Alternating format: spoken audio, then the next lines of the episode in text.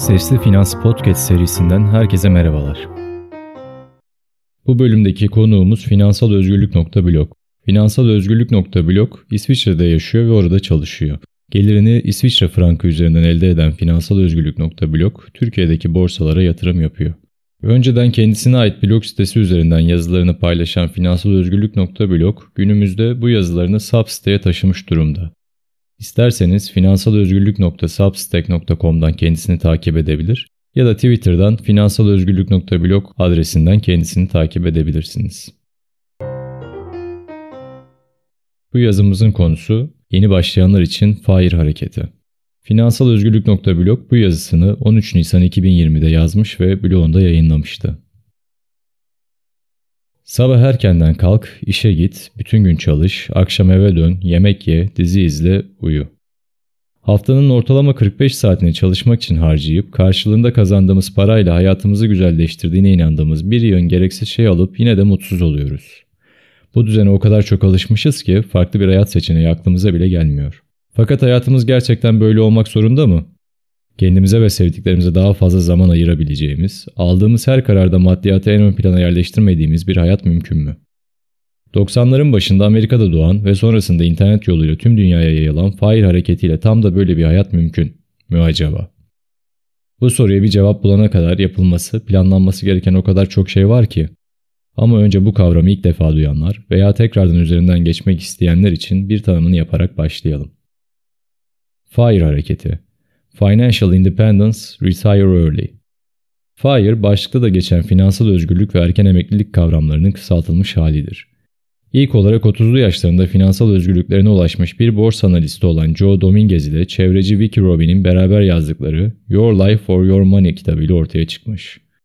Zamanında çok satanlar listesine giren bu kitapta insanın parayı nasıl bilinçli kullanarak mutlu ve doyurucu bir hayat sürebileceğine dair tavsiyelerine yer veriyorlar. Aradan belli bir zaman geçtikten sonra fikir internette yerini alıyor ve çeşitli bloglar ile toplulukları etkilemeye başlıyor. Bunlardan en çok bilinenleri örnek olarak ayda 1 milyondan fazla kişinin ziyaret ettiği Mr. Money Mustache veya Early Retirement Extreme, J.L. Collins, Get Rich Slowly, Budget Saver Sexy gibi blogları verebiliriz. Eğer daha önce duymadıysanız ve İngilizceniz yeterli ise muhakkak siz de bir girip bakın. Türkiye'de de belki de FIRE hareketinden haberdar olarak veya olmayarak yatırım yapan ve hayatlarını bu doğrultuda yaşayan çok kişi var. Benim gördüğüm kadarıyla en popüler yöntem olarak temettü emekliliği kullanılmakta.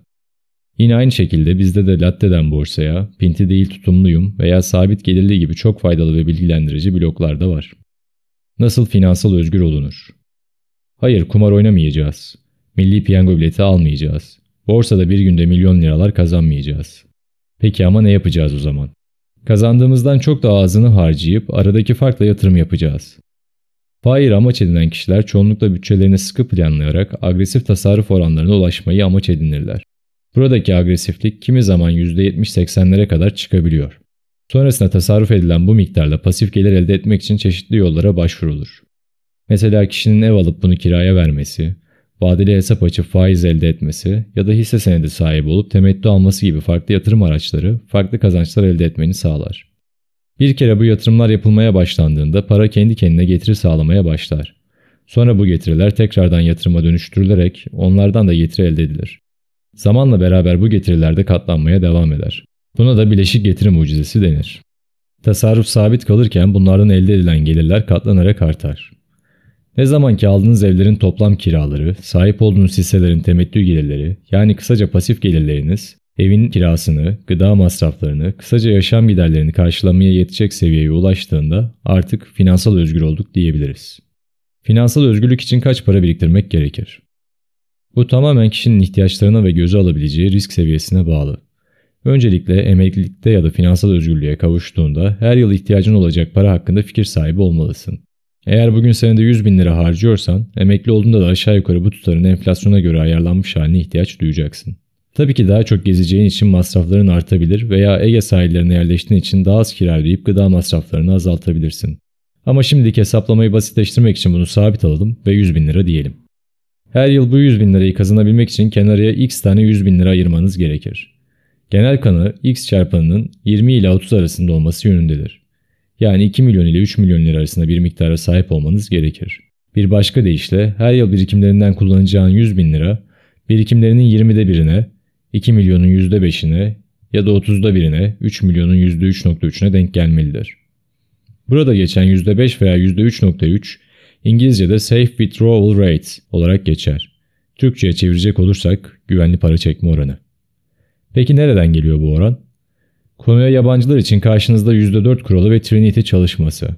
Kısaca özetlemek gerekirse 1998 yılında Texas Üniversitesi'nden 3 profesör 1925-1997 yılları arasındaki tahvil ve hisse senedi performanslarını analiz ederler. Kendilerine rastgele portföyler yaratıp 15 ve 30 yıllık periyotlarla bu portföylerden parayı bitirmeden çekebilecekleri miktarı belirlemeye çalışırlar. Sonuç olarak %50'den fazlası hisse senedinden oluşan bu portföylerden 30 yıl boyunca her sene portföyün %4'ünü çekmelerine rağmen paralarının %95 ihtimalle bitmediğini keşfederler. Aradan 20 yılın üzerinden zaman geçmesine ve bu arada farklı finansal krizler yaşamamıza rağmen çalışmanın hala geçerliliğini koruduğuna dair yeni gösteriler mevcut. Mesela burada 2018 yılında yapılan bir Forbes güncellemesini bulabilirsiniz. Trinity çalışmasına ilham olan Bill Bengen'ın kendisi 2017 yılında katıldığı Reddit amasında %4 kuralın hala geçerliliğini koruduğunu, hatta vergi avantajlı yatırımlarla %4.5'e çıkabileceğini söylemiştir. Araştırmacı arkadaşlar buradan Bill Bengen'ın ilk çalışmasına ulaşabilirler. Uzun lafın kısası yıllık harcamanızın 25 katını biriktirip yatırıma dönüştürmeniz yeterli olacaktır. FIRE hareketi bana çok uzak. Yukarıda verdiğim 2-3 milyon örneği kimisinin aklını karıştırabileceği için özellikle tekrardan üzerinden geçmek istiyorum. Finansal açıdan bağımsız olmak için önemli olan ne kadar gelir sahibi olduğun değil, ne kadar tasarruf edebildiğindir. Yani sorulması gereken soru, gelirimin yüzde kaçını biriktirebilirim? Ne kadar çok para biriktirip yatırım yapabilirsen o kadar hızlı finansal özgürlüğüne ulaşabilirsin. Burada tasarrufun iki önemli etkisi var.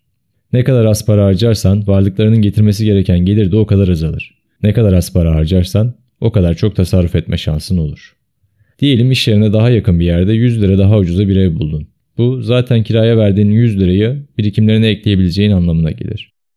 100 lira fazla tasarruf. Aynı şekilde emekli olduğunda da ödemen gereken kira 100 lira azalacağı için biriktirmen gereken tutar da bu doğrultuda azalır. Bir grafik bin kelimeden iyidir diyerek aylık yapılan 100 lira tasarrufun 30 yıl sonundaki çarpıcı etkisini görelim. Şu altta kalan pek belli olmayan mavi çizgi yaptığımız 100 liralık tasarrufu temsil ediyor. Kırmızı çizgi toplamda biriktirdiğimiz tutar iken sarı ise senede enflasyondan arındırılmış %5 kazanç getiren yatırımın bilançosunu gösteriyor. 30 yıl sonundaki toplam birikim 81.720 lira. Burada zamanın tasarruflar üzerindeki etkisi ismiyle bir grafik paylaşılmış. En altta mavi çizgiyle yıllık tasarruflarımız, burada 100 liralık tasarruflarımız gösteriliyor. Kırmızı bir çizgiyle kenara ayrılan toplam para burada bu 100 liraların toplamı gösterilmiş ve yatırımlarla son bakiye diye yükselen bir grafik var. Eğer yoksulluk sınırının altında yaşıyorsan veya kazandığının tamamını harcamak zorundaysan tabii ki hiçbir zaman emekli olabilecek miktarı biriktiremezsin. Bu durumda gelirlerini arttıracak, kendini geliştirip daha iyi bir iş sahibi olmanı sağlayacak kişisel yatırımlara yönelmen gerekir. Düşük seviyede maaşınla belki 10 yılda emekli olamazsın ama hayatını daha yaşanabilir bir hale getirmek için hayatına artı değer katmayan şeylere para harcamayı bırakarak yaşam seviyeni yükseltebilirsin. Mesela pahalı kahvecileri daha az ziyaret etmeye başlayabilirsin. Ya da telefon hattını daha ucuz bir tarifeye geçirebilirsin. Böyle böyle biriktirilen küçük miktarlar yıllar içerisinde ciddi birikim seviyelerine ulaşabilir. Ne zaman finansal özgür olurum? Ne zaman sorusunun cevabı da kaç para sorusunun cevabı gibi tamamen kişisel ihtiyaçlarınıza ve hedeflerinize bağlı. Eğer yüksek tasarruf oranlarına ulaşıp yüksek kazançlı yatırımlar yapabiliyorsanız bu süreyi 5 yıla, tasarruf edemiyor veya kötü yatırım kararları alıyorsanız sonsuza kadar çıkartabilirsiniz. Şimdi bunu biraz daha somut örneklerle görelim. Bunun için meşhur Networkify uygulamasını kullanacağız. Siz de bu site vasıtasıyla kendi rakamlarınızı test edebilirsiniz. 50 bin liralık yıllık gelirimiz olduğunu varsayalım. 30 bin lira yıllık tasarruf yapıyoruz. Bu durumda 20 bin liralık bir yıllık giderimiz var. Mevcut tasarruf oranımız %60. Mevcut portföy değerimiz 0 lira. Yıllık yatırım getirisi reel olarak %5, para çekme oranımız da %4. Enflasyondan arındırılmış yıllık yatırım getirisi ve para çekme oranı seçenekleri otomatik olarak 5 ve 4 olarak alınıyor. Biz de şimdilik böyle alıp farklı tasarruf oranlarına göre bir kişinin finansal özgürlüğe kavuşması için gereken süreleri hesaplayalım. Eğer maaşı 5000 lira olan biri ayda sadece 1000 lira biriktirebiliyorsa, yani %20 tasarruf oranına ulaşıyorsa, finansal özgürlük için gereken süre 36.7 yıl. Bu çok iç açıcı olmasa bile eğer kişi daha fazla çabalayıp giderlerini 3500 liraya çeker ve maaşını 6000 liraya çıkartabilirse tasarruf oranı %42'ye çıkar ve 20.6 yıl içerisinde finansal özgürlüğüne sahip olabilir. Bundan biraz daha şanslı bir kişi aylık 9000 lira olan maaşla sadece 4000 lira harcıyorsa %56'lık tasarruf oranıyla gereken varlıklara sadece 14 yıl içerisinde ulaşabilir.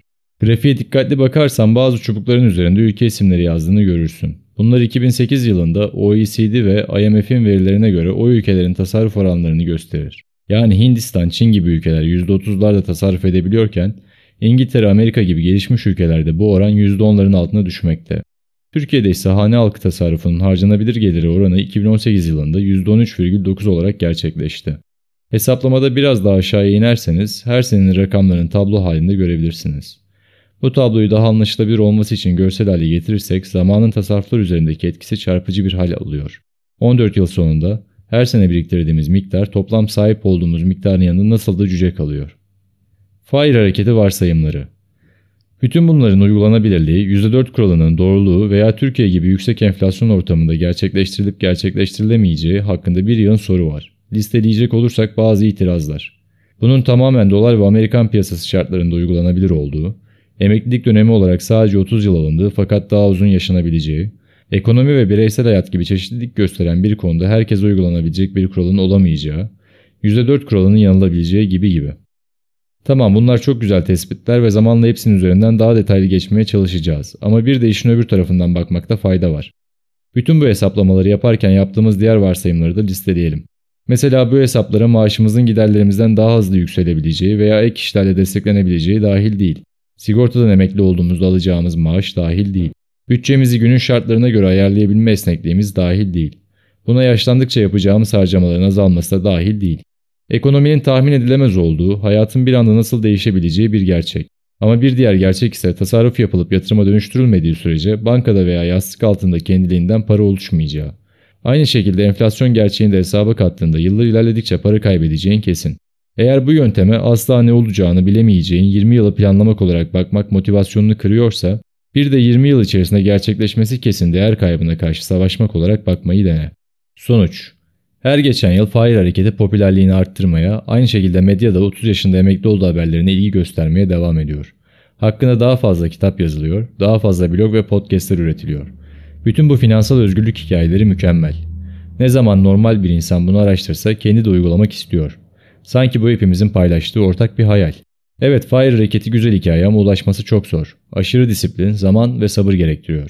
Çevrendekileri oranla daha tutucu bir hayat sürmeni gerektiriyor. Yine aynı şekilde yatırımlarında da şansının yaver gitmesi gerekiyor.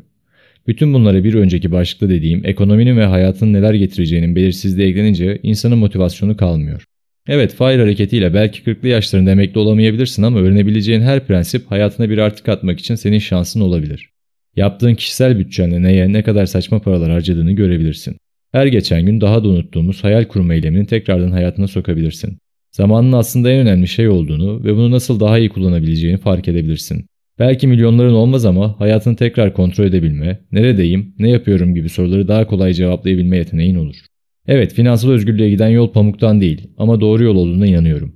Eğer sen de böyle düşünüyorsan ve finansal özgürlük hakkında daha fazla bilgi sahibi olmak istiyorsan 4 soruda finansal özgürlük serisini okumaya buraya tıklayarak başlayabilirsin. Seriyi çoktan okuduysan yeni başlayanlar için yatırım nedir yazısıyla beraber yatırımın temelleri üzerinden tekrar geçebilirsin. Yeni yazılardan haberdar olmak için finansalözgürlük.blog hesabını Twitter'dan takip edebilir ya da blogundaki formdan mail adresinde bültene abone olabilirsin. Evet bu bölümde finansalözgürlük.blog hesabının hazırlamış olduğu yeni başlayanlar için FIRE hareketini dinledik. Önümüzdeki bölümlerde finansalözgürlük.blog'un hazırlamış olduğu 4 soruda finansal özgürlük serisini dinleyeceğiz.